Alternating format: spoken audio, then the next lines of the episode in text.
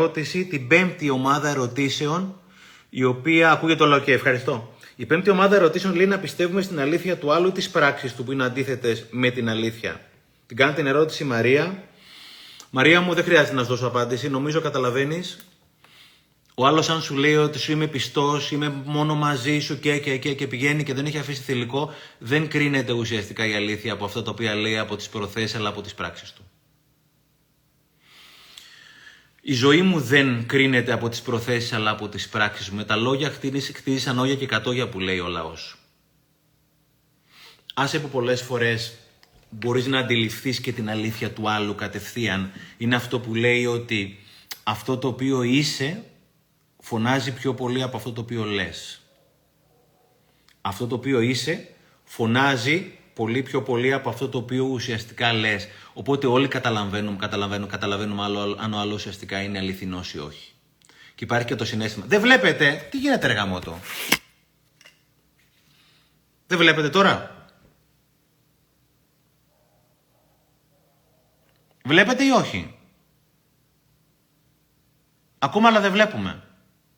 Βλέπουμε, κάποιοι βλέπουμε, αλλά κάποιοι δεν βλέπουν. Μια χαρά φαίνεται εικόνα. Μάλλον προφανώς ήρθε. Εγώ βλέπω, εντάξει. Όσοι δεν βλέπετε, κάτι έχει γίνει, ρε παιδιά. Ζητώ συγγνώμη. Κάποιοι βλέπουν, κάποιοι όχι. Τέλος πάντων, συνεχίζω, οπότε θα το αποθηκεύσουμε κάποια στιγμή. Thank you. Ε, να πιστεύει ο πιο πολύ, λέει, στην, στην αλήθεια ή στις πράξεις του. Εδώ πέρα υπάρχει ένα πολύ λεπτό θέμα. Προ, Προφανώς στις πράξεις. Αλλά και εδώ πέρα είναι, ρε παιδί μου, αν νιώθεις ότι ο άλλος ουσιαστικά είναι ειλικρινής απέναντί σου ή όχι. Δεν υπάρχει χειρότερο πράγμα από το να πας να κάνεις τρίπλα στην αλήθεια. Μην το κάνεις. Πες κατευθείαν την αλήθεια ακόμα και αν είναι βαριά η αλήθεια. Την είχα πει αυτή την ιστορία κάποια στιγμή στο Instagram. Με παίρνει τηλέφωνο ένας φίλος, γιατρός. Κόμιλφό, κυριλέ, της υψηλή κοινωνίας, ξέρουμε να μιλάμε κτλ. Για να μιλήσουμε για ένα θέμα που απασχολούσε ένα κοινό γνωστό. Τέλος πάντων, υποτίθεται ο σκοπός του τηλεφωνήματος ήταν προκειμένου να μαζέψει κάποια στοιχεία γύρω από θέματα υγείας τα οποία έχει ο συγκεκριμένος κοινός μας γνωστός για να τον βοηθήσει. Οπότε με πήρε τηλέφωνο να με ρωτήσει ας πούμε για τη Μαρία, τι γίνεται με τη Μαρία, τι προβλήματα έχει για να τη βοηθήσει. Στην πορεία όμως η κουβέντα άρχισε να γλιστράει και από εκεί πέρα που υποτίθεται ότι με πήρε τηλέφωνο για να δει τι στο καλό έχει η Μαρία για να τη βοηθήσει, άρχισε σιγά σιγά να μου αποδίδει ευθύνες σχετικά με τη Μαρία, υποθετικό πρόσωπο η Μαρία. Και να μου λέει ότι δεν τη συμπεριφέρεσαι καλά και δεν είναι μόνο η Μαρία που δεν τη συμπεριφέρεσαι καλά, αλλά δεν συμπεριφέρεσαι και σε άλλους ανθρώπους καλά. Και εγώ τρελάθηκα, τα πήρα στο κρανίο πραγματικά και δεν έκλεισα το τηλέφωνο, αλλά λέω τώρα πρέπει να φύγω. Γιατί δεν υπάρχει πιο άσχημο πράγμα από το να πάνε να σε χειραγωγήσουν. Εσένα, την αλήθεια σου, το συνέστημά σου, αλλά να κάνεις και εσύ το ίδιο πράγμα στους άλλους ουσιαστικά. Δεν υπάρχει πιο συγκαλυμμένη μορφή βίας από τη χειραγώγηση συναισθημάτων και της αλήθειας. Παίζουμε 100 φορές ότι είμαι μαλάκας, έκανα μαλακία. Ότι εγώ φταίω για τη Μαρία. Μη μου το πηγαίνεις όμως μέσω λαμίας. Μην το κάνετε αυτό το πράγμα, παιδιά. Είναι πάρα πολύ άσχημο. Το καταλαβαίνει ο άλλος και κυρίως το καταλαβαίνεις και εσύ. Και έχω κουραστεί να βλέπω ανθρώπους οι οποίοι είναι κόμιλφο, έχουμε μάθει να μιλάμε, χειριζόμαστε καλά το λεξιλόγιο και στη φέρνουν ουσιαστικά από πίσω και δεν θέλω να κάνω το μεσαίο το δάχτυλο, καταλαβαίνετε. Η πιο συγκαλυμμένη μορφή βίας είναι η χειραγώγηση της αλήθειας. Και δεν υπάρχει ορότερο πράγμα από την αλήθεια. Αν έχετε να επιλέξετε ανάμεσα στο ένα και στο άλλο, πείτε την αλήθεια στα μούτρα. Είσαι μαλάκας, έκανες μαλακία και αυτό το πράγμα με πόνεσε, by the way. Οπότε για να ξαναγυρίσω τη φίλη μου την Μαρία, δεν χρειάζεται να σου πω εάν, την, εάν η αλήθεια κρίνεται από τα λόγια και από τις πράξεις. Νομίζω το καταλαβαίνεις πάρα πολύ καλά. Αλλά η, η, αλήθεια κρίνεται και από το intention ουσιαστικά. Εμ, κρίνεται από την πρόθεση σου να πεις την αλήθεια και όχι Αυτά τα γύρω-γύρω που και εγώ τα μισώ και δεν τα μπορώ. Όλοι τα πιάνουμε, παιδιά. Και ξέρετε ποιος τα πιάνει πιο πολύ; Τα πιάνουν και τα παιδιά μας. Μην νομίζετε επειδή το παιδί είναι 5-6 χρόνων. Το παιδί είναι πιο πολύ σε επαφή με το δικό του συνέστημα. Και μπορεί να πιάσει κατευθείαν τη λοβιτούρα ή την τρίπλα. Μην το κάνετε. Επόμενη ερώτηση. Όταν η αλήθεια σου γκρεμίζει μια πορεία ζωής 25 ετών, Πώς γίνεται να μην πονάει; Από τη Μαργαρίτα. Προσέξτε. Όταν η αλήθεια σου γκρεμίζει μια πορεία ζωής 25 ετών, πώς γίνεται να μην πονάει; Μαργαρίτα μου δεν έχω πει ότι δεν πονάει. Αλλά θα σου το πω μα για να το καταλάβεις. Ο καρκίνος θα σε πονέσει περισσότερο. Ο καρκίνος θα σε πονέσει περισσότερο. Γιατί όταν μια σχέση είναι μη λειτουργική μετά από 25 χρόνια και πιέζεται και πρίζεται ο ένας και ο άλλος και όταν βλέπεις τον άλλον σου στίβεται όλη η διάθεση και όλη η ενέργεια δεν θα αργήσει μια πολύ σοβαρή ασθένεια. Οπότε εννοείται το να χωρίσεις, έχει πόνο. Αλλά όταν έχεις κάνει ό,τι πρέπει να κάνεις και δεν χωρίζεις, τότε πραγματικά θα έχει τεράστιο πόνο γιατί θα αρρωστήσεις αγάπη μου. Προχθές, τις προάλλες, μιλούσα με έναν φίλο. Έχω μια φίλη καταρχήν η οποία λέει είναι γιατρός και λέει είναι ωραίο όταν δεν μιλάει το στόμα, μιλάει το σώμα. Όταν δεν μιλάει το στόμα, μιλάει το σώμα. Είναι πολύ σημαντικό να μιλάει το στόμα. Και ξέρεις δεν αρρωσταίνουμε από αυτά τα οποία τρώμε. Παρότι γουστάρω πάρα πολύ την υγιεινή διατροφή, αρρωσταίνω από αυτά τα οποία με τρώνε. Και όταν είμαι τον άλλον 25 χρόνια και όταν το βλέπω κατευθείαν μπαίνει μέσα μου κόβεται το κεφάλι μου, κόβω τα πόδια όλα, είναι, είναι απορίας άξιον πως δεν έχω αρρωστήσει.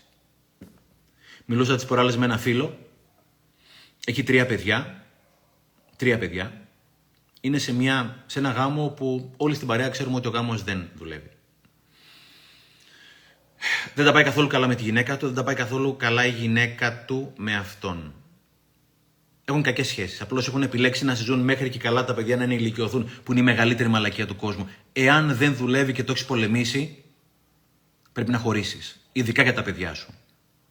Τα παιδιά δεν θέλουν τους δύο γονείς ντε και καλά μαζί. Ιδανικά τους θέλουν καλά και αγαπημένους και μαζί.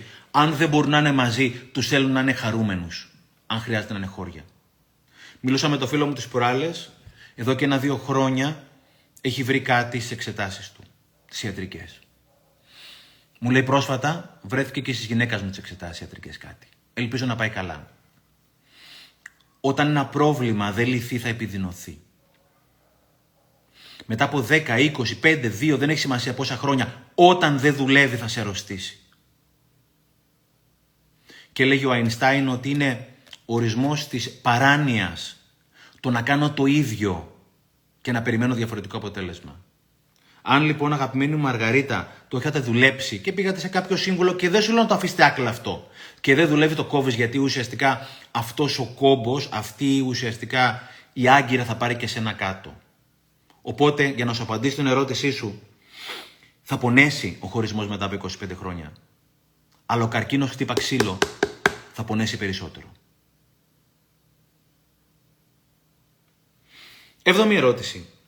Γιατί επιλέγουμε να λέμε καθημερινά ψέματα στον εαυτό μας, αντί να το πούμε μια φορά την αλήθεια που θέλει να ακούσει για να πάμε παρακάτω; Άρα Γιάννη, φανταστική ερώτηση. Φανταστική ερώτηση. Δεν θέλουμε να πληρώσουμε το τίμημα. Γιατί η αλήθεια έχει τίμημα. Και η αλήθεια στον εαυτό μου έχει μεγάλο τίμημα.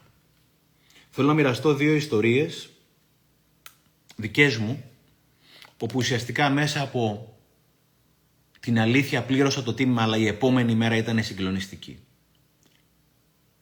Και είχε να κάνει με τον εαυτό μας πάντα. Είμαι με το φίλο μου τον Στέφανος, συνονόματος, αδερφός είναι ο Στέφανος, όχι φίλος. Μπορεί να βλέπει και τώρα. Και έχουμε φτάσει στο σημείο να παρεξηγηθούμε πριν από κάποιους μήνες. Γερά να παρεξηγηθούμε. Τον βλέπω, έχω πει κάτι, τον έχει ενοχλήσει πάρα πολύ. Έχει πει κάτι, με έχει ενοχλήσει πάρα, πάρα πολύ. Και είναι στο σημείο της πολύ πολύ δύσκολης φάσης σχέσης μας. Δεν νιώθω καθόλου καλά. Τον παίρνω ένα τηλέφωνο, του λέω Στεφανάκο, θέλω να μιλήσουμε.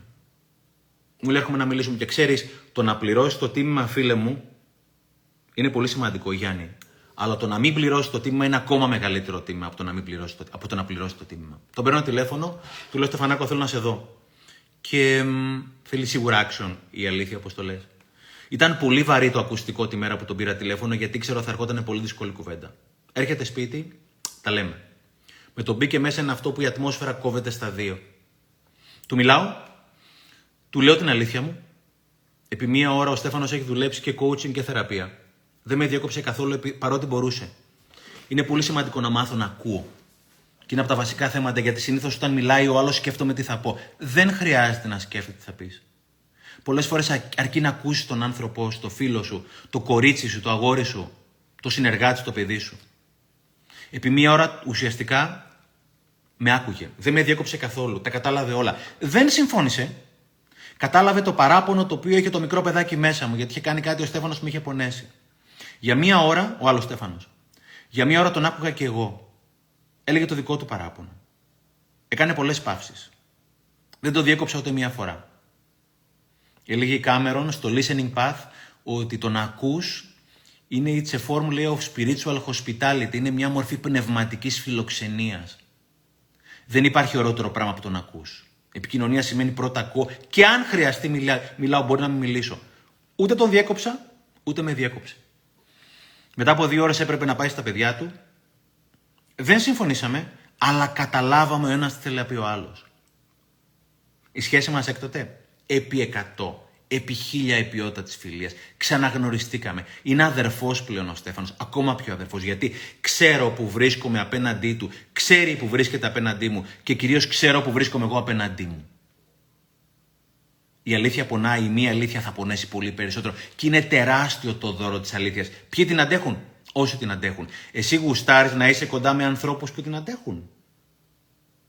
Είναι το άλλο σου ότι οι άνθρωποι τριγύρω μου δεν την αντέχουν, γι' αυτό δεν τη λέω κι εγώ. Με το φίλο μου ξανασυστηθήκαμε εκείνη τη μέρα, ξαναγνωριστήκαμε. Αλλά αυτό το πράγμα πλήρωσα το τίμημα. Ήταν αυτό που λέγαμε νωρίτερα, ο πόνος ειδονή.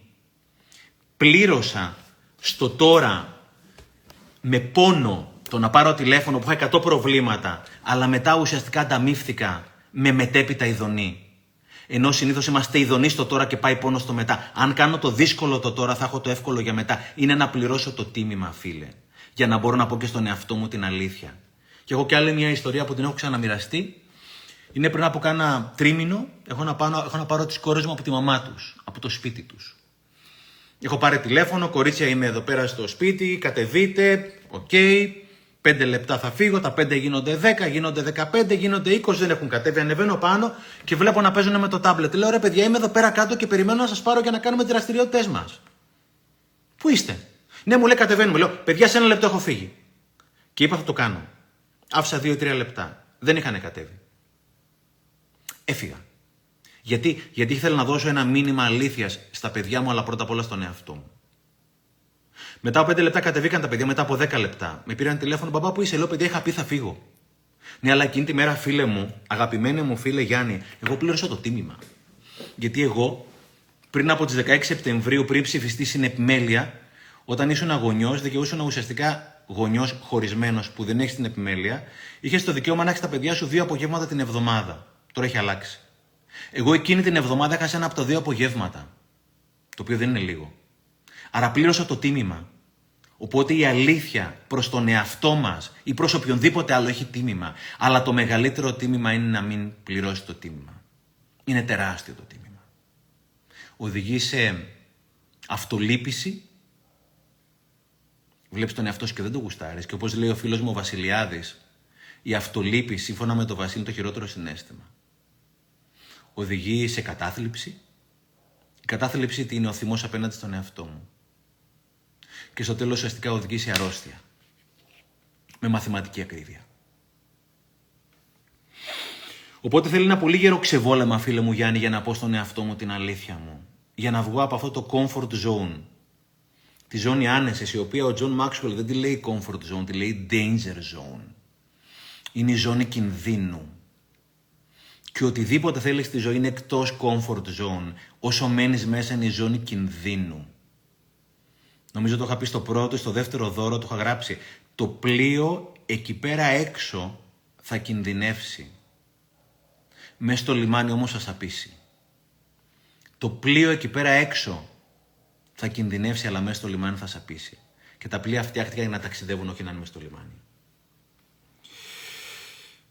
Όχ, λέει η Μαρία, γιατί παρόλο που θέλουμε να αλλάξουμε και ξεκινάμε όλα καλά μετά από λίγο ξανά και κάνουμε τα ίδια, είναι άραγε ένας φαύλος κύκλος που δεν μπορεί να αλλάξει. Εννοείται μπορεί να αλλάξει. Είμαστε όμως όντα το συνηθιών, αγάπη μου.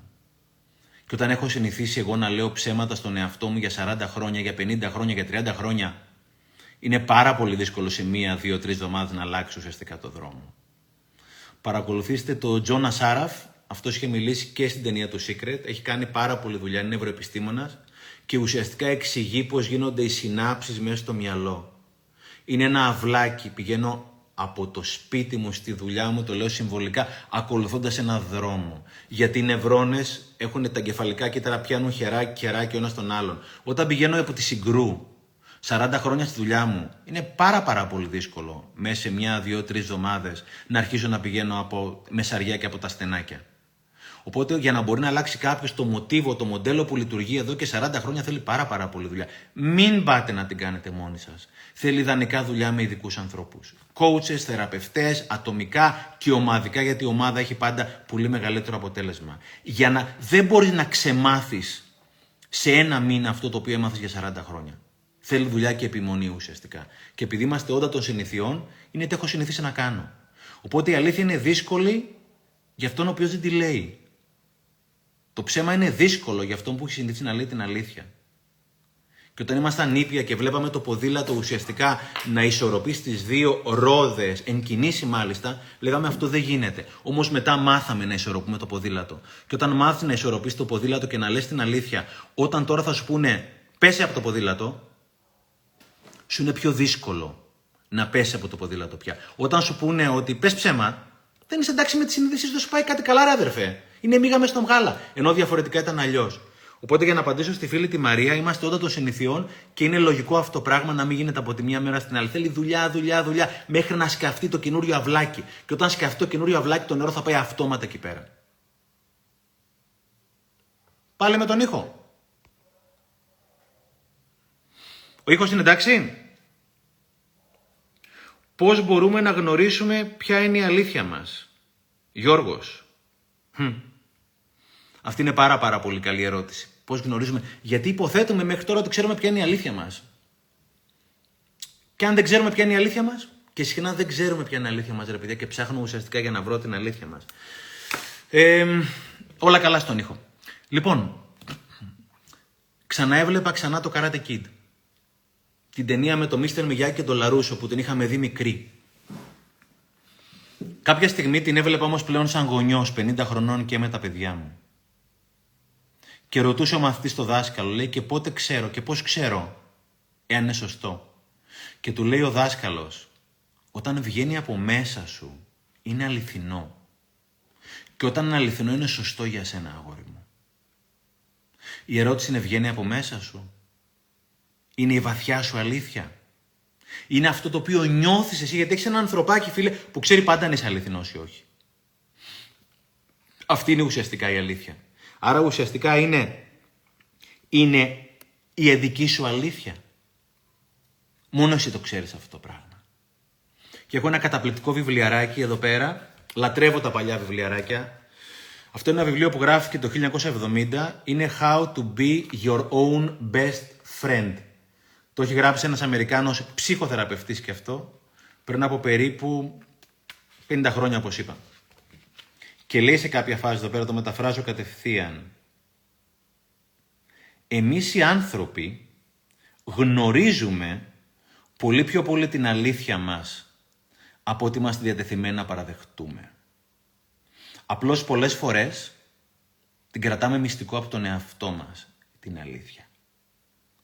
Είχα ένα φίλο συμφοιτητή, ο οποίος ήταν γκέι. Ο οποίος ο ίδιος δεν ήθελε να παραδεχτεί τη δική του την αλήθεια. Το είχαμε καταλάβει όλοι τριγύρω. Αλλά ο ίδιος προφανώς επειδή μεγάλωσε σε μια οικογένεια που ήταν αυστηρόνηθων, ίσως πιο παλιωμοδίτικη, δεν θέλω να κριτικάρω, να κρίνω κανέναν, θεώρησε ότι είναι κάτι κακό. Φίλε, η αλήθεια σου, το σώμα σου, ο σεξουαλικός σου προσανατολισμός, ο θρησκευτικός σου, ο συναισθηματικός επαγγελματισμός, επαγγελματικός και πάνω απ' όλα ο σεξουαλικός, γιατί έχουμε αρκετούς ανθρώπους οι οποίοι ταλαιπωρούνται. Είναι δική σου ιστορία. Στο βαθμό που δεν παραβιάζεις την ψυχή και το σώμα κάποιου ανθρώπου, άλλου, στη ζωή σου μπορεί να κάνεις αυτό που γουστάρεις. Own yourself. Είναι δική σου η ζωή. Και θα κάνεις αυτό το οποίο γουστάρεις.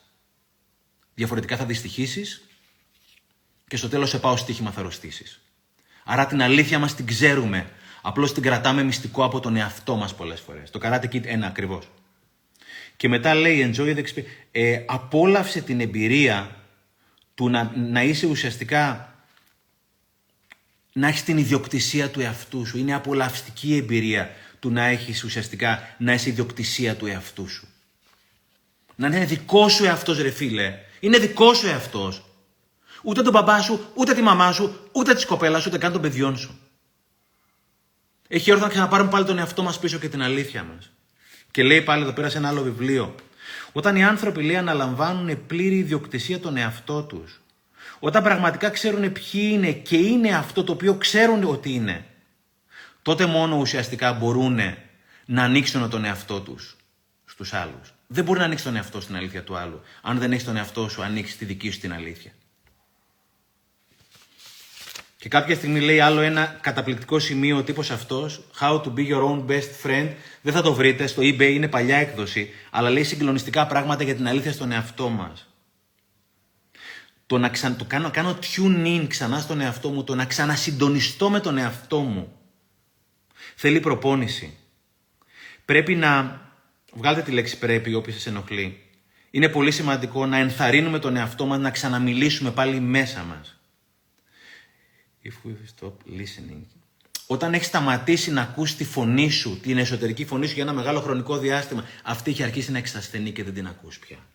Οπότε για να γυρίσω στο φίλο μου, είναι πολύ σημαντικό να γνωρίζω τη δική μας την αλήθεια. Γιατί έχουμε μεγαλώσει ένα σύμπαν που δεν έχουμε μάθει τη δική μας την αλήθεια. Έχουμε συνδώσει την αλήθεια κάποιον άλλον. Έχω ένα παιδί Έχω ένα παιδί, ένα φίλο, 25 χρονών, 26 χρονών πια είναι, δεν έχει σημασία το όνομά του, έχει πάρα πολύ καλή σχέση με τη μαμά του. Όχι με τον μπαμπά του. Ο μπαμπάς του ήταν πάντα μέσα στην κατάκριση. Κάθε φορά που πήγε να κάνει κάτι ο φίλος μου στην κατάκριση, δεν δουλεύει, αυτό του φέρνει την καταστροφή. Είχε έρθει η ώρα ο φίλος μου να πάρει μια πολύ καλή μετάθεση για το εξωτερικό ή μια πάρα πολύ καλή δουλειά σε πάρα πολύ καλή θέση. Η μαμά του ενισχυτική, πήγαινε αγόρι μου γλυκό, θα τα καταφέρεις κτλ. Ο μπαμπάς του έφερε 100 προβλήματα. Η χώρα που πηγαίνεις έχει προβλήματα, έχει COVID, έχει καύσωνα, έχει, έχει κτλ. Αυστηρός μου τρωμένο, θυμωμένος και σκληρός. Και ο φίλος μου ήρθε κάποια στιγμή να τα πούμε από κοντά, είναι πολύ πολύ φίλος μου. Και κάποια στιγμή, αφού μου τα έλεγε, ήταν επικραμένο. Αλλά ήξερα ότι ο μπαμπάς του δεν μπορεί να περιμένει κάτι διαφορετικό. Και ξέρετε, όσοι είμαστε γονείς, δεν νομίζω ότι υπάρχουν γονείς οι οποίοι πραγματικά να μην αγαπάνε τα παιδιά τους. Υπάρχουν γονείς που δεν μπορούμε να τους το δείξουμε, δεν μπορούμε να πούμε την αλήθεια μας. Και του λέω, ρε, εσύ, δεν σημασία το όνομά του. Έχεις πάρει χαμπάρι ότι ο μπαμπάς σου πονάει τώρα που θα φύγεις; Πονάει πολύ που δεν θα σε έχει κοντά του. Που θα φύγει ο μονάκριβος γιος του. Μου λέει και τι να κάνω εγώ; Όχι, λέω, δεν έχεις να κάνεις κάτι εσύ. Απλώς εμάς, ειδικά τους άντρες, δεν μας έμαθαν να εκφράζουμε το συνέστημά μας. Και του λέω ότι ο μπαμπάς σου αυτό το οποίο θα ήθελε να, του πει, να σου πει, υποθέτω, δεν μπορώ να ξέρω την αλήθεια του μπαμπά του, υποθέτω, είναι υπόθεση αυτή, αλλά είναι πολύ πιθανή υπόθεση. Δεν θα ήθελε να σου πει ότι μην πα, είναι μαλακία, δεν ξέρω τι. Θα ήθελα να σου πει ένα πράγμα. Θα μου λείψεις, αγόρι μου. Θα μου λείψεις. Και πονάω πολύ που θα μου λείψεις. Θεωρώ ότι αυτή είναι η αλήθεια αυτού του μπαμπά. Μπορεί να κάνω και λάθος. Μπορεί και να μην κάνω όμως. Αλλά δεν μας έχουν μάθει να εκφράζουμε το συνέστημά μας. Δεν μας έχουν, εκφράσει, δεν μας έχουν μάθει να λέμε την αλήθεια μας. Και η αλήθεια είναι μέσα. Και πονάει, αλλά πονάει πολύ περισσότερο η μία αλήθεια. Και δεν υπάρχει πιο ωραίο πράγμα να πεις στο παιδί σου ότι αγόρι μου θα μου λείψεις. Μας έχουν μάθει be a man και να είσαι άντρας και μαλακίες και άντρες δεν κλαίνε και βλακίες. Άρα η, η πρώτη υπόθεση είναι ότι ξέρουμε την αλήθεια. Δεν είναι απαραίτητο ότι ξέρουμε. Ψάχνουμε για να τη βρούμε.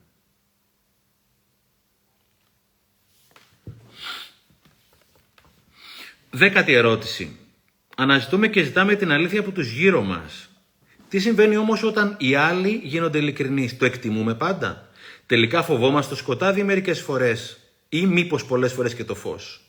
Είναι ο Γιώργος, ο οποίος μου είπε και να μιλάω πιο δυνατά γιατί είναι στο λεωφορείο και όταν ακούει τα podcast έχει φασαρέ και δεν ακούει. Οπότε μιλάω πιο δυνατά σήμερα από ό,τι έχεις καταλάβει.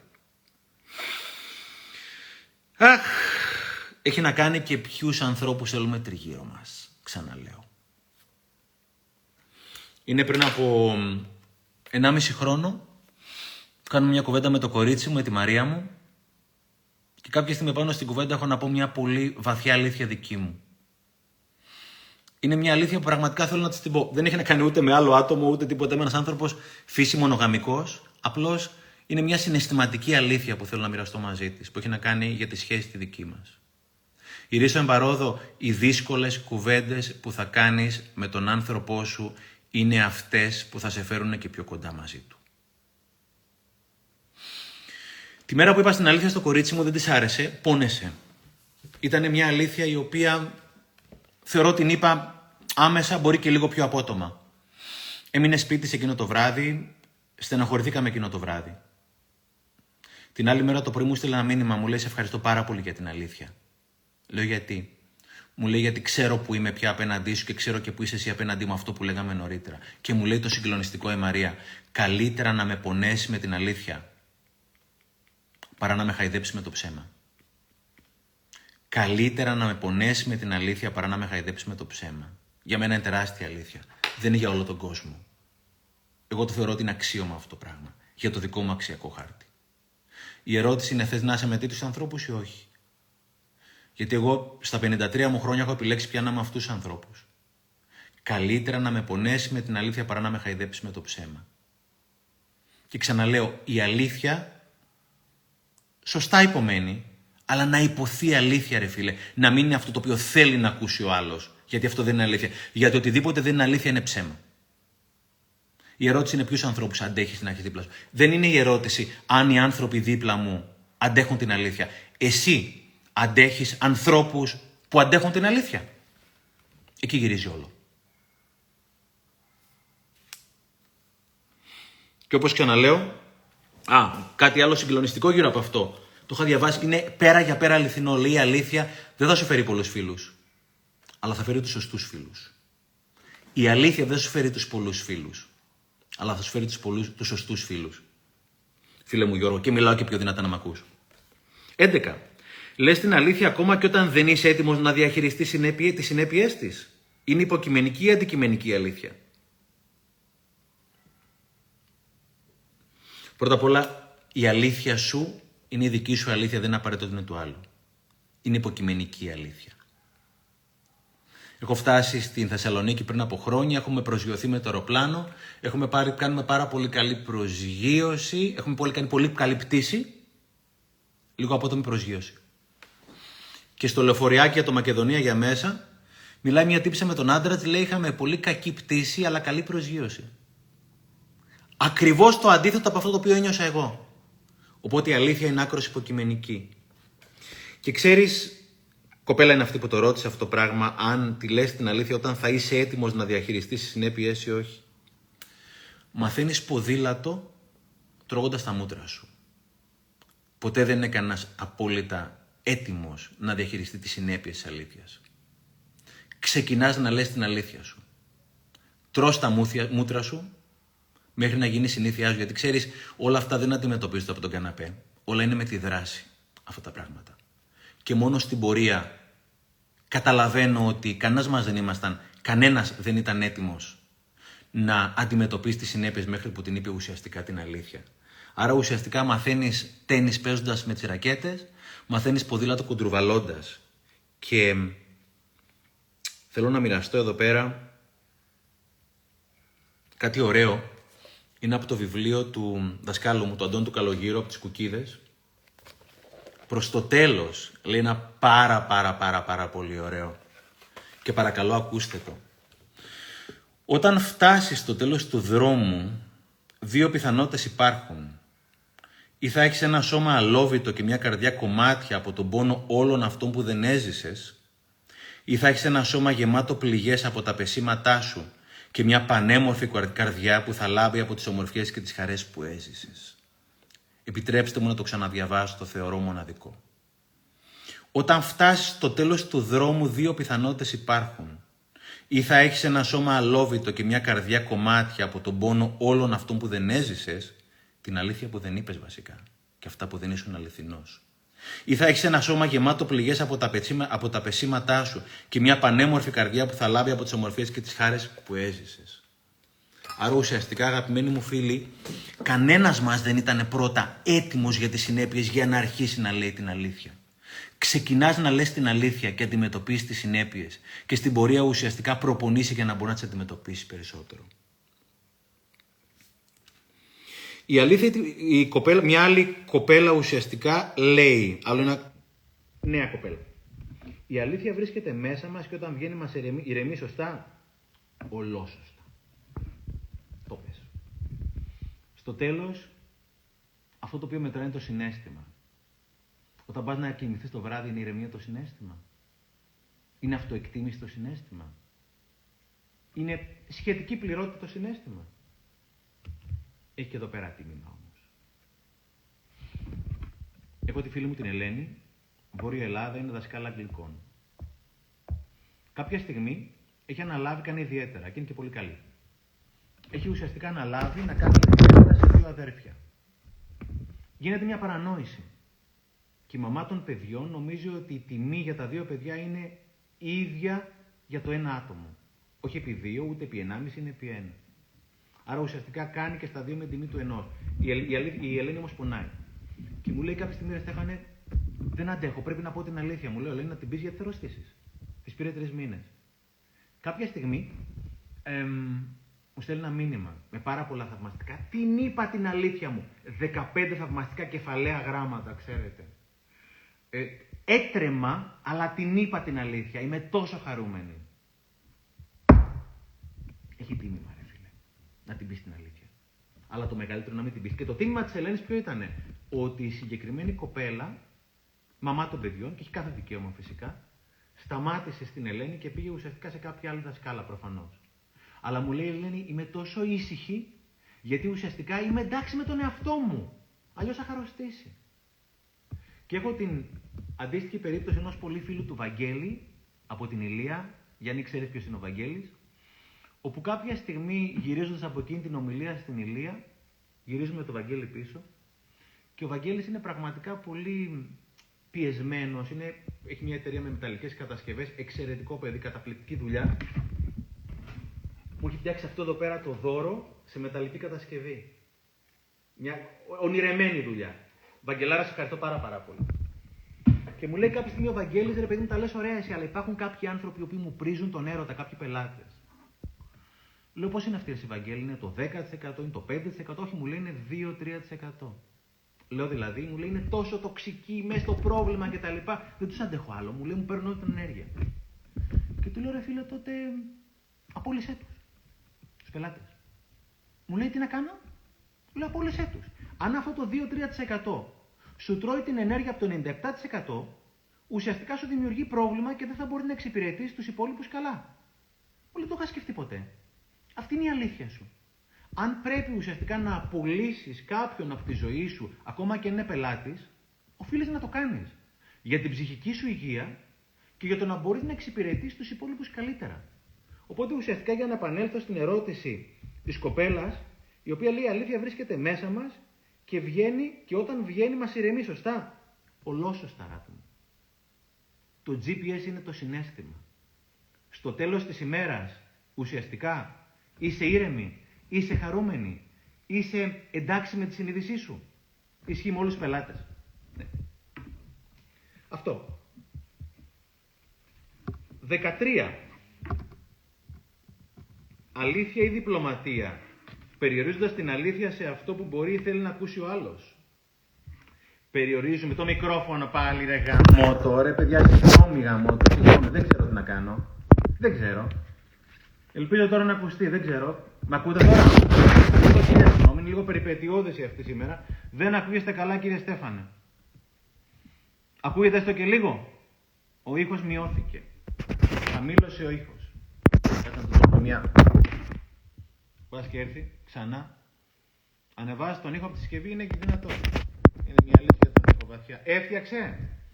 Ο ήχος, του δώσα μία και ηρέμησε. Μια χαρά. Του βάρεσα μία Ακόμα και τα τάμπλετ θέλουν μια δυνατή για να ισχυώσουν κάποιες φορές. Λοιπόν, αλήθεια ή διπλωματία, περιορίζοντας την αλήθεια σε αυτό που μπορεί ή θέλει να ακούσει ο άλλος; Δεν περιορίζεις την αλήθεια σε αυτό που θέλει να ακούσει ο άλλος. Είναι η συνταγή για μη λειτουργικές σχέσεις αυτό το πράγμα. Και έχει να κάνει και αυτό με πόνο ειδονή. Με το κατά πόσον έχεις επιλέξει να είσαι εντάξει με τον εαυτό το δικό σου. Λες την αλήθεια σου με ωραίο τρόπο και υπάρχει, ξέρετε, μια λέξη στα αγγλικά η οποία δεν πολύ χρησιμοποιείται στα ελληνικά. η λέξη assertive. Το assertive σημαίνει να μιλήσω κατηγορηματικά. Να είμαι στο κέντρο μου και ουσιαστικά να μιλάω για την αλήθεια μου. Οπότε είναι πολύ σημαντικό να είσαι κατηγορηματικός όταν μιλάς για την αλήθεια σου. Γιατί αν πάω εγώ να πω αυτό το οποίο ο άλλος θέλει να ακούσει, είναι ο βασικός ο λόγος που δεν έχουμε λειτουργικές σχέσεις γιατί δεν ξέρει ο ένας την αλήθεια του άλλου. Δεν την έχουμε πει στον εαυτό μας. Κάποια στιγμή, κάποια στιγμή,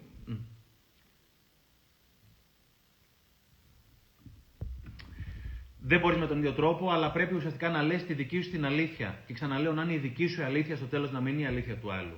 Κάποια στιγμή ο Τζέι Σέτι, ο, αυτός που έγραψε την, ε, το βιβλίο «Το σκέψαν μοναχός, εκδόσεις ψυχογιός», «Live like a monk», ε, «Ζήσαν μοναχός», έλεγε «Δεν είμαι αυτός που νομίζω ότι είμαι. Δεν είμαι αυτός που νομίζεις ότι είμαι. Είμαι αυτός που νομίζω ότι νομίζεις ότι είμαι». Είναι τέτοιος ο, ο ετεροπροσδιορισμός που ουσιαστικά κάποια στιγμή το χάνουμε ρε παιδιά. Οπότε μην πέσεις σε αυτή την παγίδα ρε φίλε, ουσιαστικά να πεις αυτό το οποίο θέλει να ακούσει ο άλλος. Θα πεις αυτό το οποίο έχεις ανάγκη να πεις εσύ. Και φυσικά το προσαρμόσει ανάλογα με τις περιστάσεις. 14. Η απόκρυψη μέρους της αλήθειας είναι το ίδιο οδυνηρή με τη μη αλήθεια. Η απόκρυψη μέρους της αλήθειας είναι το ίδιο οδυνηρή με τη μη αλήθεια, Χρυσούλα. Μόνο ο καθένας μας ξέρει αν η αλήθεια το είναι η αλήθεια που θέλει να πει αν έχει νερώσει πάρα πολύ στο κρασί του. Κάποια στιγμή θα ακούσει ένα ωραίο, λέει η μισή αλήθεια είναι χειρότερη από το ψέμα. Η μισή αλήθεια είναι χειρότερη από το ψέμα, αλλά αυτό πάλι θα το κρίνει μόνο αυτός ο οποίος ουσιαστικά τη λέει. Ο καθένας μας μόνο κρίνει τη δική την αλήθεια. Μαρία, 15η ερώτηση. Αναρωτιόμουν, μια αλήθεια που πονάει ή ένα ψέμα που βολεύει; Ξέρεις κάτι, το ψέμα βολεύει στο τώρα. Το ψέμα θα πονέσει πάρα πολύ στο μετά.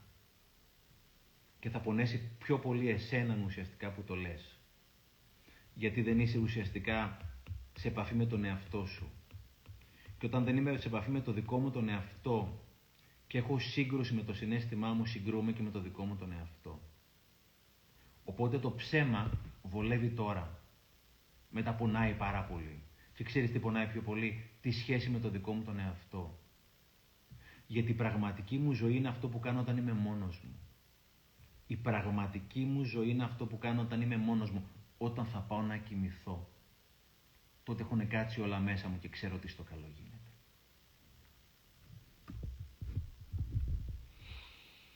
γίνεται. Δέκατη έκτη ερώτηση. Νίκη. Ποιος είναι διατεθειμένος να αγοράσει αλήθεια; Ποιος επιθυμεί να χάσει τον ύπνο του; Νίκη αγαπημένη θα σου κάνω μια ερώτηση. Ποιος είναι διατεθειμένος να αρρωστήσει; Γιατί αυτός ο οποίος δεν λέει την αλήθεια του και την έχει μέσα του και τη στριμώχνει και τη ζουλάει αργά ή γρήγορα θα αρρωστήσει. Όπως λέει η μη βίαιη επικοινωνία είναι τεράστιο το κόστος των συναισθημάτων που δεν έχουν εκφραστεί.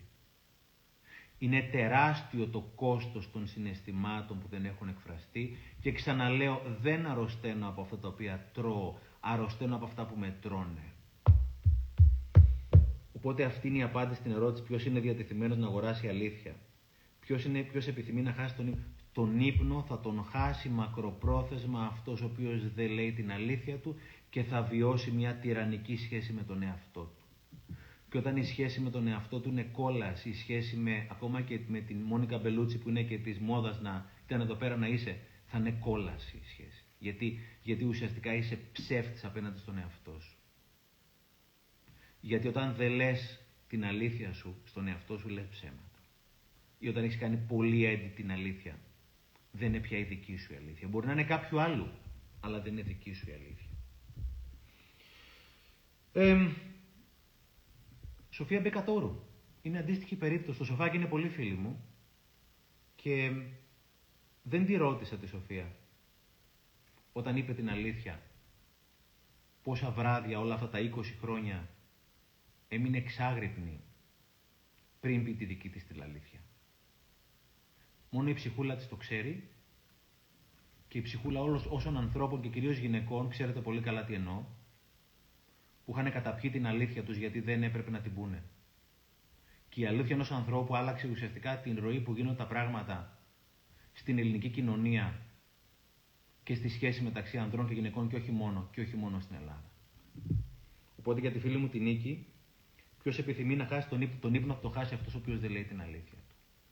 Γιατί μέσα του κρατάει μυστικά από τον εαυτό του που λέει εκείνο το βιβλιαράκι το ωραίο. 17η ερώτηση, η Κέιτι και ο Παναγιώτης, επιτέλους και άντρες ερωτήσεις. Όταν κάποιος καθαρός, όπου είναι αληθινός και οι άλλοι σε προσβάλλουν με στοιχεία ή χαρακτηριστικά που τους αντιπροσωπεύουν, πώς το διαχειριζόμαστε. Λέει ο Παναγιώτης. Όταν ξέρω την αλήθεια και ακούω ψέματα, πώς πρέπει να το αντιμετωπίσω; Το να λες την αλήθεια σου δεν σου στερεί το δικαίωμα να φύγεις από οποιαδήποτε μη λειτουργική σχέση. Του αντίον, όταν είσαι αληθινός με τον εαυτό σου, έχεις χρέος απέναντι στον εαυτό σου να φύγεις από μια σχέση μη λειτουργική γιατί θα αρρωστήσεις. Υπενθυμίζω την ιστορία με το φίλο μου. Ο παραμένει σε μια λειτουργική σχέση για τα τρία παιδιά τους. Δεν θέλω να επεκταθώ άλλο. Μαριάννα, και τι γίνεται αν πρέπει να ζήσεις χωρίς να μάθεις την αλήθεια; Αγάπη μου, αν νομίζω ότι εγώ θεωρώ ότι ξέρω την αλήθεια για οτιδήποτε συνέβη στη ζωή μου, εννοείται δεν την ξέρω. Αλλά όπως έλεγε και ο επίκτητος στο εγχειρίδιο, έλεγε τα, των όντων τα μεν εφημίν, τα δέου και φημίν. Κάποια πράγματα τα, τα ορίζουμε, κάποια δεν τα ορίζουμε. Οπότε αν θα μάθεις όλη την αλήθεια της ζωής, δεν το ξέρεις ποτέ εσύ αυτό το πράγμα. Αλλά κοιμάσαι ήσυχο γιατί υπάρχει διάκριση. Γιατί ξέρεις ότι αυτό δεν περνάει από το χέρι μου. Να τα μάθω όλα. Αλλά περνάει από το χέρι μου να τα πω όλα. Και όπως λέει ο φίλος μου ο Κονάνος, λέει ότι ό,τι μπορείς να το αλλάξεις, το αλλάξεις, το αλλάζεις, ό,τι δεν μπορεί να αλλάξεις, το αποδέχεσαι. Ό,τι, δεν μπορείς να, ό,τι μπορείς να αλλάξεις, το αλλάζεις, ό,τι δεν μπορεί να αλλάξεις, το αποδέχεσαι. Άρα το αν θα έχεις μάθει όλη την αλήθεια για οτιδήποτε έχει συμβεί στη ζωή σου, δεν το ξέρεις. Αλλά είναι πολύ σημαντική η διάκριση ότι είναι κάτι το οποίο δεν ορίζεις. Και το πρόβλημα είναι ότι οι άνθρωποι ασχολούμαστε με αυτό το οποίο δεν ορίζουμε υπέρ το δέον, γι' αυτό και ουσιαστικά αρρωσταίνουμε. Δεν το ορίζεις αν ο άλλος σου πει την αλήθεια. Τι να κάνουμε; Είναι η δική του δουλειά. Οπότε και εγώ δεν ξέρω, αλλά κοιμάμαι το βράδυ ήσυχος. Που λέει και μακάρι, μακάρι η πτωχή το πνεύματι, παίζει και αυτό καμιά φορά. 19. Κάποιοι έχουν συνηθίσει στο ψέμα σαν μέσο προστασίας για χρόνια. Πόσο εύκολο να απεμπλακούμε από αυτό το μοτίβο; Την ερώτηση την κάνει η φίλη μου η Χαρά και η φίλη η Ειρήνη έγραψε ένα καταπληκτικό, οπότε βάζω την Ειρήνη να απαντήσει τη Χαρά. Λέει, οι μη αλήθειες είναι τα παλιά μας μπρατσάκια που μας κρατάνε από το να κολυμπήσουμε ελεύθεροι. Μάθαμε, αλλά ξεχάσαμε να τα βγάλουμε. Το ξαναδιαβάζω, το θεωρώ κορυφαίο. Ειρήνη, σε ευχαριστώ πάρα πολύ. Οι μη αλήθειες είναι τα παλιά μας μπρατσάκια που μας κρατάνε από το να κολυμπήσουμε ελεύθεροι. Μάθαμε, αλλά ξεχάσαμε να τα βγάλουμε. Είναι σαν τις βοηθητικές ρόδες, που κάποια στιγμή πρέπει πραγματικά να τις βγάλουμε, για να μπορούμε να μάθουμε ουσιαστικά να οδηγάμε το ποδήλατο, οδηγούμε το ποδήλατο όπως θα έπρεπε. Είναι δύο-τρεις ιστορίες ακόμα που θέλω να μοιραστώ μαζί σας. Έχω και μια εικοστή, η οποία δεν μου τη θέσατε, αλλά τη βάζω εγώ, είναι παιδιά και αλήθεια. Για όσο από εμάς είμαστε γονείς ή δεν είμαστε γονείς. Θέλω να πω δύο-τρεις ιστορίες με ανθρώπους που είπαν την αλήθεια, οι οποίοι πραγματικά με ξετρέλαναν. Και έχει πολύ respect, έχει πολύ σεβασμό η αλήθεια, ρε παιδιά. Γιατί σεβόμαστε τους ανθρώπους οι οποίοι λένε την αλήθεια, αυτοί που έχουν τα ξέρετε πια και τα. Γιατί αυτούς σεβόμαστε. Γιατί να μην είσαι και εσύ από αυτούς. Θέλει δουλειά.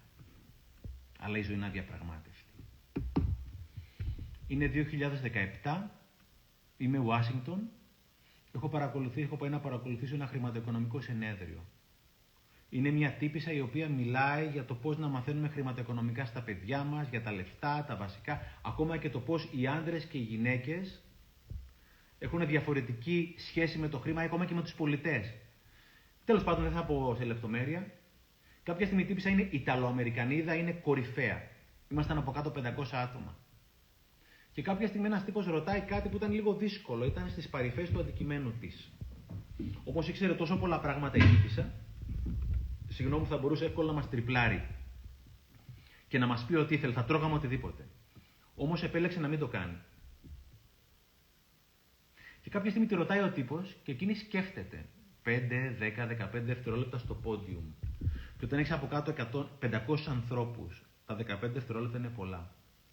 Και κάποια στιγμή γυρίζει και του λέει το αμίμητο, λέει I don't know. Δεν ξέρω. Δεν γνωρίζω να απαντήσω στο ερώτημά σας. Θα μου δώσετε ένα mail και μόλις βρω την απάντηση θα τη στείλω. Respect. Θα μπορούσε ρε παιδί μου εκείνη τη στιγμή να πει ότι οτιδήποτε και να λέει θα το τρώγαμε, ήταν τόσο καλή. Επέλεξε να είναι εντάξει με τη δική της συνείδηση. Και αυτό είναι πάρα πάρα πάρα πολύ σημαντικό. Να είσαι αληθινός με τον εαυτό σου. Πρώτα απ' όλα. Άλλη ιστορία.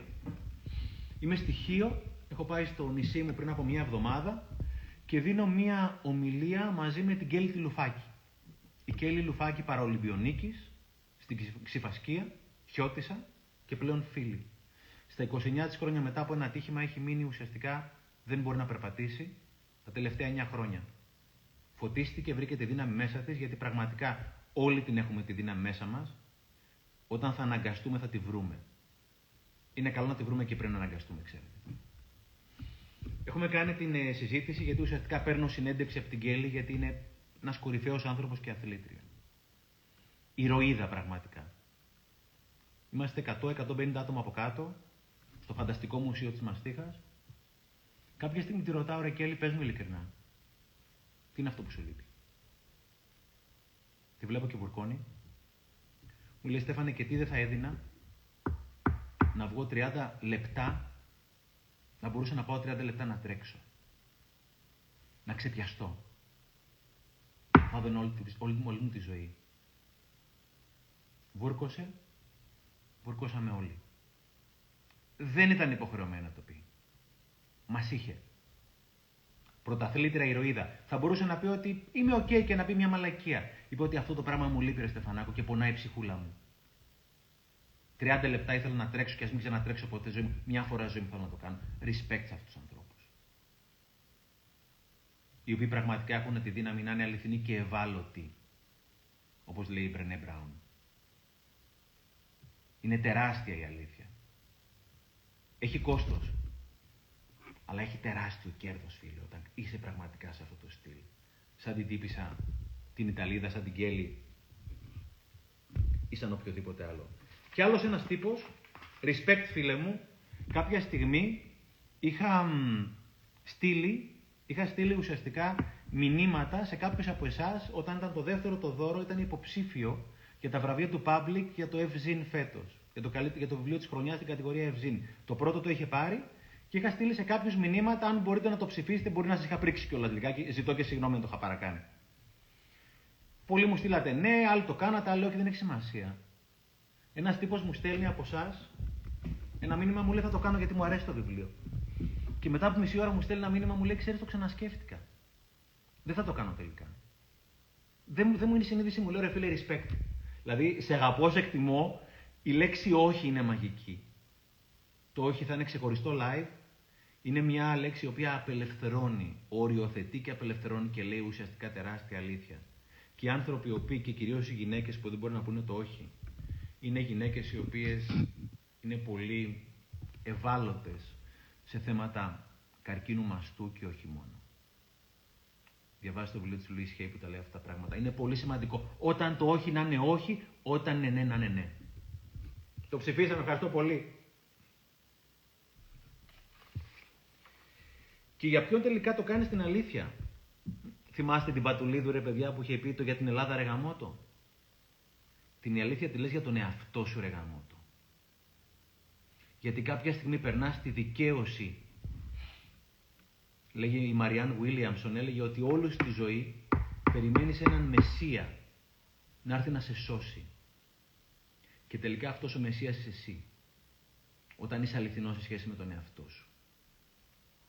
Και έλεγε η Μαριάν Βίλιαμσον, έχει γράψει το βιβλίο το Return to Love, η επιστροφή στην αγάπη. Δεν ξέρω αν έχει μεταφραστεί στα ελληνικά ακόμα. Εκπληκτική τύπησα. Λέει to be the highest and truest version of yourself. Να είσαι η ανώτερη αλλά και η αληθινότερη εκδοχή του εαυτού σου.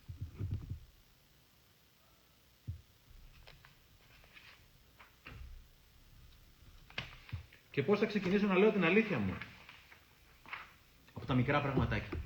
Μην πας να πεις αλήθειες τεράστιες σε πρώτη φάση. Ξεκίνα από τα μικρά πραγματάκια μέχρι ουσιαστικά να γίνουν συνήθεια. Όταν είσαι ένα ραντεβού και έχεις καθυστερήσει, εάν πραγματικά νιώθει ότι φταίει εσύ που έχεις καθυστερήσει, ότι έχεις την ευθύνη, όχι φταίει, ζητώ συγγνώμη, θα πεις ότι κοίτα να δεις, ξεκίνησα πιο αργά εγώ. Ξεκίνα από τα μικρά πραγματάκια να λες αλήθεια. Και όταν συνηθίσεις να λες αλήθεια, το ψέμα δεν θα το μπορείς, φίλε άλλου.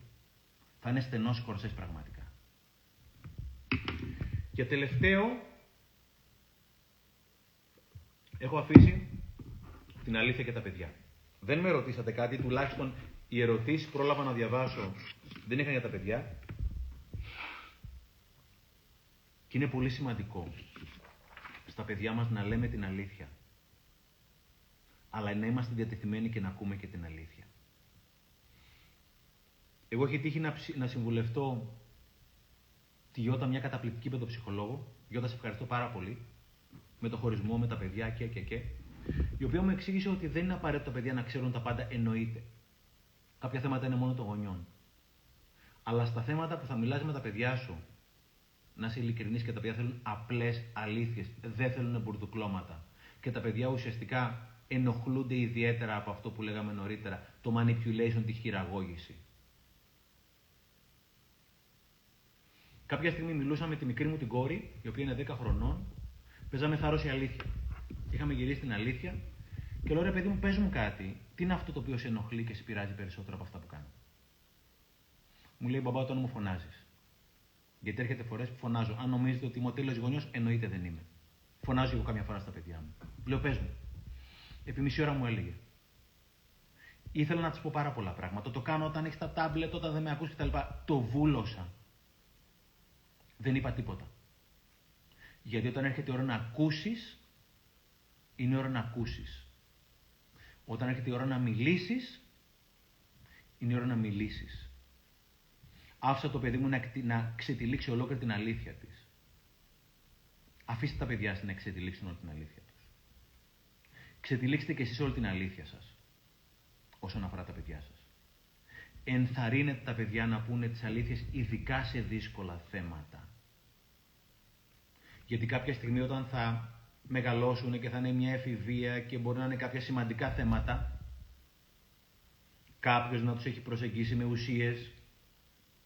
Κάποιο κορίτσι να έχει να κάνει με το σεξ ή με κάποια ανεπιθύμητη εγκυμοσύνη. Όταν έχουν μάθει να λογοκρίνεις την αλήθεια, δεν θα στην ξαναπούνε, φίλε, την αλήθεια. Και είναι πολύ σημαντικό να ενισχύουμε την αλήθεια με τα παιδιά μας. Και να τα ενισχύουμε και να τα ενισχύουμε και να είναι αληθινά. Και τα παιδιά μας κάνουν οτιδήποτε κάνουμε. Έχω μια φίλη το οποίο έχει κάποια παιδάκια τέλος πάντων. Η φίλη μου λέει μικροψεματάκια μπροστά στα παιδιά της. Δεν υπάρχουν μικροψεματάκια, υπάρχουν ψέματα και αλήθειες. Ακόμα και ένα μικρό ψέμα είναι ψέμα. Συστηματικά τους έλεγε μικροψεματάκια, ρε παιδί μου. Εγώ τα άκουγα και με ενοχλούσε. Δεν έλεγα τίποτα. Αποτέλεσμα; Η κόρη της, που την ξέρω καλύτερα, λέει και αυτή μικροψεματάκια. Τα παιδιά μας κάνουν ό,τι ακριβώς κάνουμε. Δεν κάνουν ποτέ αυτό το οποίο τους λέμε να κάνουν. Κάνουν πάντα ό,τι κάνουμε. Και είναι πολύ σημαντικό να είμαστε ειλικρινείς απέναντι στα παιδιά μας. Και απέναντι στον εαυτό μας και να τους επιτρέπουμε να μοιραστούν το αληθινό τους συνέστημα χωρίς να τα κατακρίνουμε και να τα κατακρεωργούμε συστηματικά.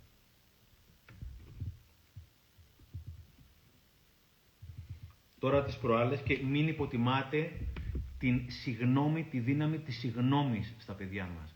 Ειδικά εμείς είμαστε πρόσωπα κύρους, είτε γονείς είτε εκπαιδευτικοί. Όταν έχεις κάνει μια μαλακία, δεν υπάρχει τίποτα πιο ανθρώπινο από τη συγνώμη.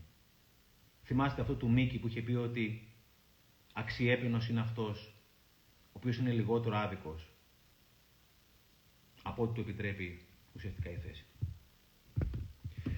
Θέλω να δείξω ένα βιντεάκι, θα κάνω κάτι το οποίο είναι, είναι, δεν είναι δόκιμο, αλλά θα το κάνω αυτό το πράγμα.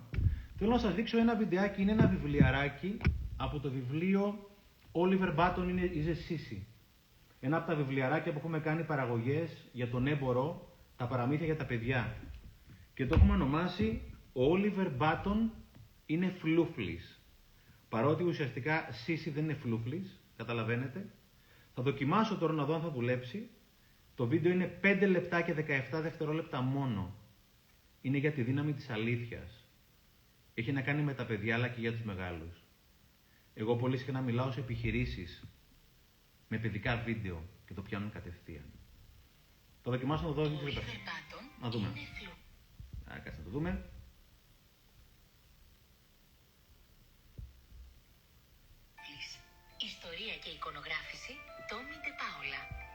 Τον Όλιβερ Μπάτον τον φώναζαν φλούφλι. Δεν του άρεσε να κάνει πράγματα που έκαναν τα άλλα αγόρια. Αντίθετα, του άρεσε να κάνει βόλτες στο δάσος και να πηδάει σκηνάκι. Του άρεσε να διαβάζει βιβλία και να ζωγραφίζει. Του άρεσε ακόμη και να παίζει με κούκλες. Στον Όλιβερ Μπάτον άρεσε να μεταφιέζεται. Ανέβαινε στη σοφίτα και φορούσε διάφορες στολές. Μετά τραγουδούσε και χόρευε και έκανε πως ήταν διάσημος ηθοποιός. «Όλιβερ», έλεγε ο μπαμπάς, «μην είσαι τέτοιος φλούφλης. Για έξω και παίξε μπάσκετ ή ποδόσφαιρο. Παίξε μπάλα». Αλλά ο Όλιβερ Μπάτον δεν ήθελε να παίξει με καμία μπάλα. Δεν του άρεσε να παίζει παιχνίδια με μπάλα επειδή δεν τα κατάφερνε καθόλου καλά. Του έπεφτε η μπάλα ή την κλωτσούσε όπου να είναι ή δεν έτρεχε αρκετά γρήγορα. Και ήταν πάντα ο τελευταίος που διάλεγαν για τις ομάδες. «Φτού να πάρει», έλεγε ο αρχηγός. «Μας έμεινε ο Όλιβερ Μπάτον. Τώρα θα χάσουμε σίγουρα». «Όλιβερ», έλεγε και η μαμά, «πρέπει να παίζεις κάποιο παιχνίδι. Πρέπει να ασκείσαι». «Ασκούμε, μαμά», έλεγε ο Όλιβερ. «Περπατάω στο δάσος, παίζω σκηνάκι και μου αρέσει πολύ να χορεύω». «Κοίτα». Έτσι, η μαμά και ο μπαμπάς έστειλαν τον Όλιβερ Μπάτον στη σχολή χορού της κυρίας Λί. Κυρίως, κυρίως για να ασκείτε λίγο, είπε ο μπαμπάς. Ο Όλιβερ Μπάτον πήρε ένα ωραίο ζευγάρι γυαλιστερά μαύρα παπούτσια και χόρευε, χόρευε, χόρευε συνέχεια. Αλλά τα αγόρια, ειδικά τα μεγαλύτερα, στην αυλή του σχολείου κορόιδευαν τον Όλιβερ Μπάτον. «Τι είναι αυτά τα γυαλιστερά παπούτσια, Φλούφλι», είπαν. «Φλούφλι, θα μας χορέψεις λίγο». Και άρπαξαν τα παπούτσια χορού του Όλιβερ και άρχισαν να τα πετάνε ο ένας τον άλλον, μέχρι που τα έπιασε ένα κορίτσι. Αφήστε ήσυχα τα παπούτσια χορού του Όλιβερ Μπάτον, είπαν τα κορίτσια. Ορίστε, Όλιβερ, τα παπούτσια σου. Χαχα, χρειάζεσαι τα κορίτσια για βοήθεια, είπαν κοροϊδευτικά τα αγόρια. Και έγραψαν στον τοίχο του σχολείου «Ο Όλιβερ Μπάτον είναι φλούφλης». Σχεδόν κάθε μέρα τα αγόρια κορόιδευαν τον Όλιβερ Μπάτον. Αλλά ο Όλιβερ Μπάτον συνέχισε να πηγαίνει στη σχολή χορού της κυρίας Λί κάθε εβδομάδα και έκανε εξάσκηση ξανά και ξανά. Μία μέρα ανακοινώθηκε ότι θα γίνει διαγωνισμός ταλέντων. Όλιβερ, είπε η κυρία Λί, θα γίνει διαγωνισμός ταλέντων σε ένα θέατρο την Κυριακή το απόγευμα. Θα ήθελα να πάρεις μέρος κι εσύ. Ρώτησα τον μπαμπά και τη μαμά σου και είπαν ότι εσύ θα αποφασίσεις. Ο Όλιβερ Μπάτον ενθουσιάστηκε. Η κυρία Λί τον βοήθησε με τις φιγούρες του. Η μαμά του έφτιαξε ένα κουστούμι. Και ο Όλιβερ έκανε εξάσκηση ξανά και ξανά. Επιτέλους ήρθε η Παρασκευή πριν την μεγάλη μέρα. Παιδιά, το Σάββατο το απόγευμα θα γίνει ένας διαγωνισμός ταλέντων στο θέατρο και ένας από τους συμμαθητές σας θα πάρει μέρος. Ελπίζω ότι θα πάτε να χειροκροτήσετε τον Όλιβερ Μπάτον. Το φλούφλι, ψιθύρισαν τα αγόρια. Την Κυριακή το απόγευμα το θέατρο ήταν γεμάτο. Ένας-ένας παρουσίαζαν όλοι το νούμερό τους. Υπήρχε ένας ταχυδακτηλουργός και ένας παίκτης ακορντεόν. Μια κοπέλα που έκανε φιγούρες χορού με ένα μπαστούνι και μια κυρία που είπε ένα τραγούδι για το φεγγάρι, τον Ιούνιο και φιλιά. Τέλος ήρθε η σειρά του Όλιβερ Μπάτον. Ο πιανίστας άρχισε να παίζει μουσική και άναψε ο προβολέας. Ο Όλιβερ Μπάτον βγήκε στη σκηνή. Παμ, παπαμ, έπαιξε η μουσική. Παμ, παραπαμ, παραπαμ. Ο Όλιβερ χόρευε και χόρευε. Παμ, παραπαμ, παραπαμ, παμ. Ο Όλιβερ υποκλήθηκε και το κοινό τον καταχειροκρότησε. Όταν τελείωσαν όλα τα νούμερα, ανέβηκαν όλοι στη σκηνή. Ο παρουσιαστής άρχισε να ανακοινώνει τα βραβεία. Και τώρα, κυρίες και κύριοι, ο νικητής του πρώτου βραβείου, το όμορφο κοριτσάκι με τις χορευτικές φιγούρες με μπαστούνι, η Ροξάνη. Το κοινό χειροκροτούσε και σφύριζε. Ο Όλιβερ Μπάτον συγκράτησε τα δάκρυά του. Η μαμά, ο μπαμπάς και η κυρία Λί αγκάλιασαν σφιχτά τον Όλιβερ. «Δεν πειράζει», είπε ο μπαμπάς. «Εμείς θα πάμε το σπουδαίο χορευτή μας για μια ωραιότατη πίτσα. Είμαι τόσο περήφανος για σένα». «Φύγαμε», είπαν η μαμά και η κυρία Λί. Τη Δευτέρα το πρωί, ο Όλιβερ Πάτον δεν ήθελε να πάει σχολείο. «Έλα τώρα, Όλιβερ», είπε η μαμά. «Αυτά είναι χαζά. Έλα να φας το πρωινό σου, θα αργήσεις». Έτσι, ο Όλιβερ πήγε στο σχολείο. Όταν χτύπησε το κουδούνι, ο Όλιβερ Μπάτον ήταν ο τελευταίος που μπήκε στην τάξη. Τότε πρόσεξε τον τοίχο του σχολείου που έγραφε «Ο Όλιβερ Μπάτον είναι αστέρι».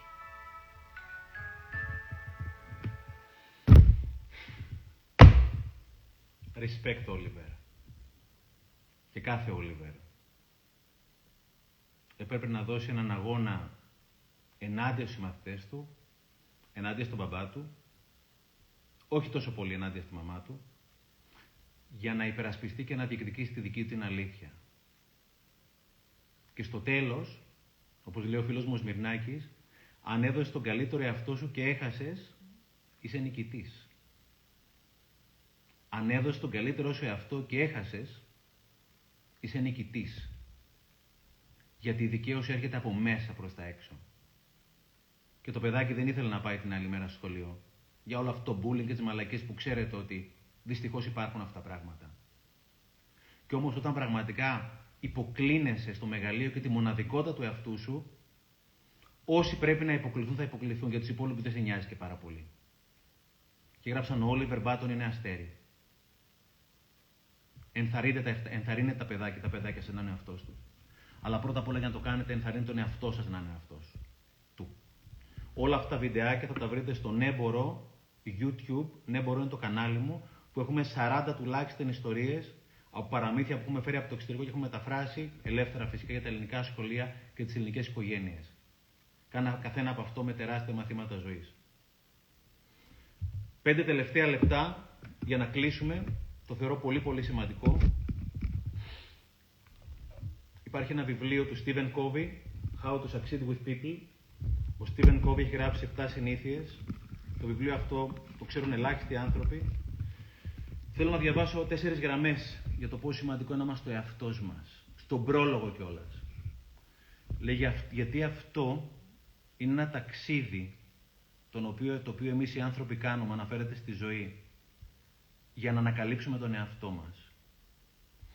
Εάν αν, αν αποτύχουμε να ανακαλύψουμε τον εαυτό μας, δεν έχει σημασία και οτιδήποτε άλλο και να πετύχουμε.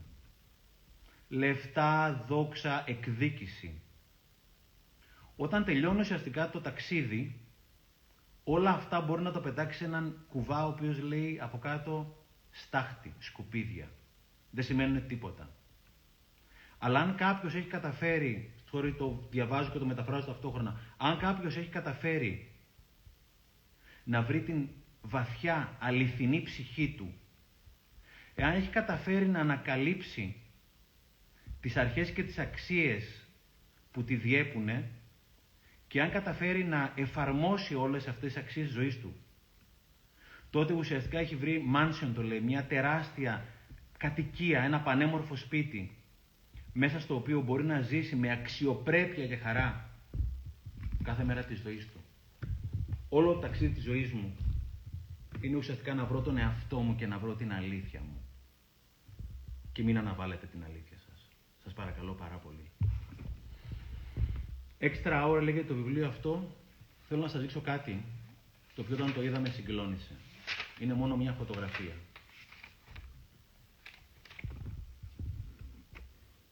Είναι αυτά εδώ τα κυκλάκια. Φίλοι μου, αυτά τα κυκλάκια είναι μια ζωή. Κάθε κυκλάκι είναι ένας μήνας από τη ζωή μας. Είναι περίπου 33 επί 33, είναι περίπου χίλια κυκλάκια. Αυτό έχουμε να ζήσουμε. Όπως λέω στο πρώτο δώρο δεν έχουμε να ζήσουμε χίλια χρόνια.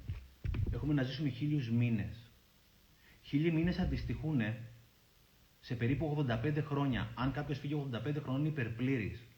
Οπότε αυτά τα κυκλάκια είναι από την αρχή της ζωής σου. Όταν είσαι 0 έως 85 ετών.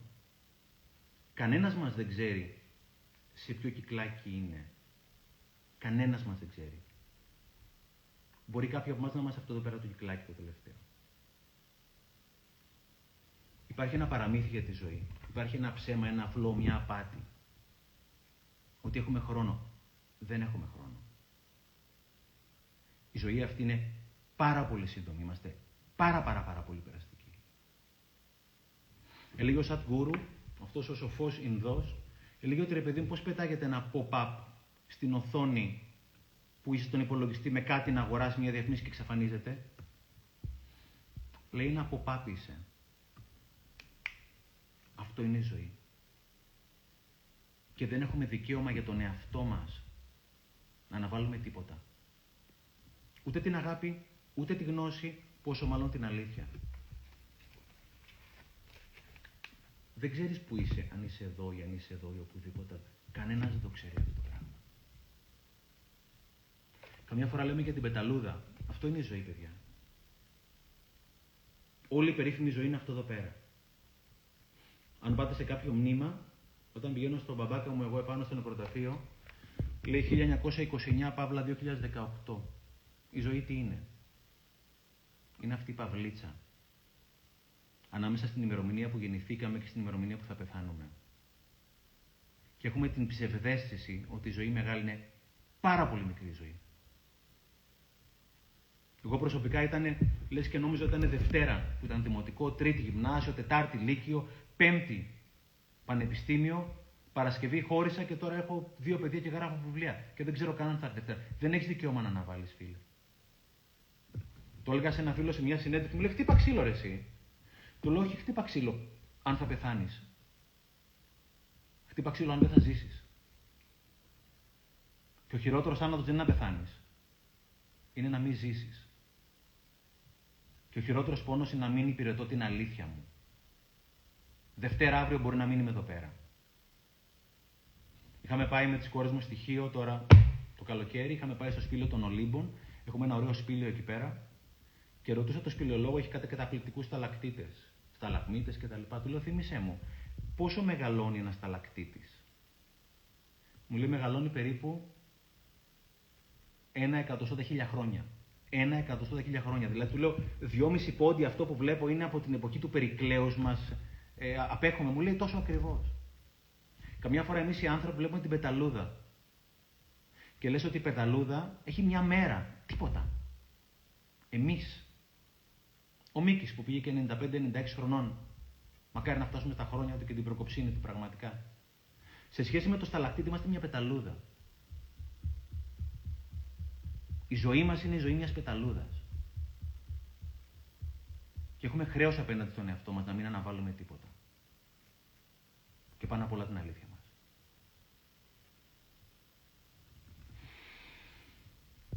Ένα θερμό ευχαριστώ. Σας κράτησε λίγο παραπάνω. Ήταν λίγο επεισοδιακό σήμερα. Από εδώ και πέρα θα φοράω και τα ακουστικάκια μου για να μην χάνει το ήχος. Θα τα αποθηκεύσω και στο Instagram. Είναι δύο κομμάτια. Έχω αποθηκεύσει το πρώτο που κόπηκε και το δεύτερο και στο YouTube θα είναι ένα κομμάτι, θα τα ενώσω και τα δύο. Ένα τεράστιο ευχαριστώ. Εγώ ευχαριστώ παιδιά. Το βασικότερο και το οποίο το μελετάω πάρα πολύ γύρω από αυτό το live που θα κάνω είναι on the shortness of life. Είναι τόσο σύντομη η ζωή. Είμαστε τόσο περαστικοί. Και έχουμε υποχρέωση, έχουμε χρέος απέναντι στον εαυτό μας να μην αναβάλουμε τίποτα. Πόσο μάλλον την αλήθεια. Ευχαριστώ πολύ. Καλό βράδυ σε όλους. Τζακίτο επίσης πάρα πάρα πολλά φιλιά. Να είστε καλά. Εγώ ευχαριστώ πάρα πάρα πολύ. Μου κάνα τεράστιο δώρο και έλεγε κάποια στιγμή ο Jobs, έλεγε, έλεγε ο Jobs, ρε παιδί μου, αν ζεις κάθε μέρα σαν να είναι τελευταία, κάποια μέρα θα πέσεις μέσα. Θα το έχω ξαναπεί, εγώ πραγματικά την τελευταία μέρα μου, πέρα από ότι θα ήθελα να δω τα παιδιά μου, τη Μαρία, τη Μανούλα μου, όλους τους οικείους μου, θα ήθελα να είμαι κοντά με τους ανθρώπους, θα ήθελα πραγματικά να κάνω ένα live σαν και αυτό εδώ πέρα και σας ευχαριστώ πάρα πολύ, γιατί πραγματικά ζω σχεδόν κάθε μέρα σαν να είναι τελευταία μου. Σαν. Καλό βράδυ, πολλά φιλιά. Ευχαριστώ και πάλι πάρα πάρα πάρα πολύ. Καλό βράδυ, να είστε καλά παιδιά.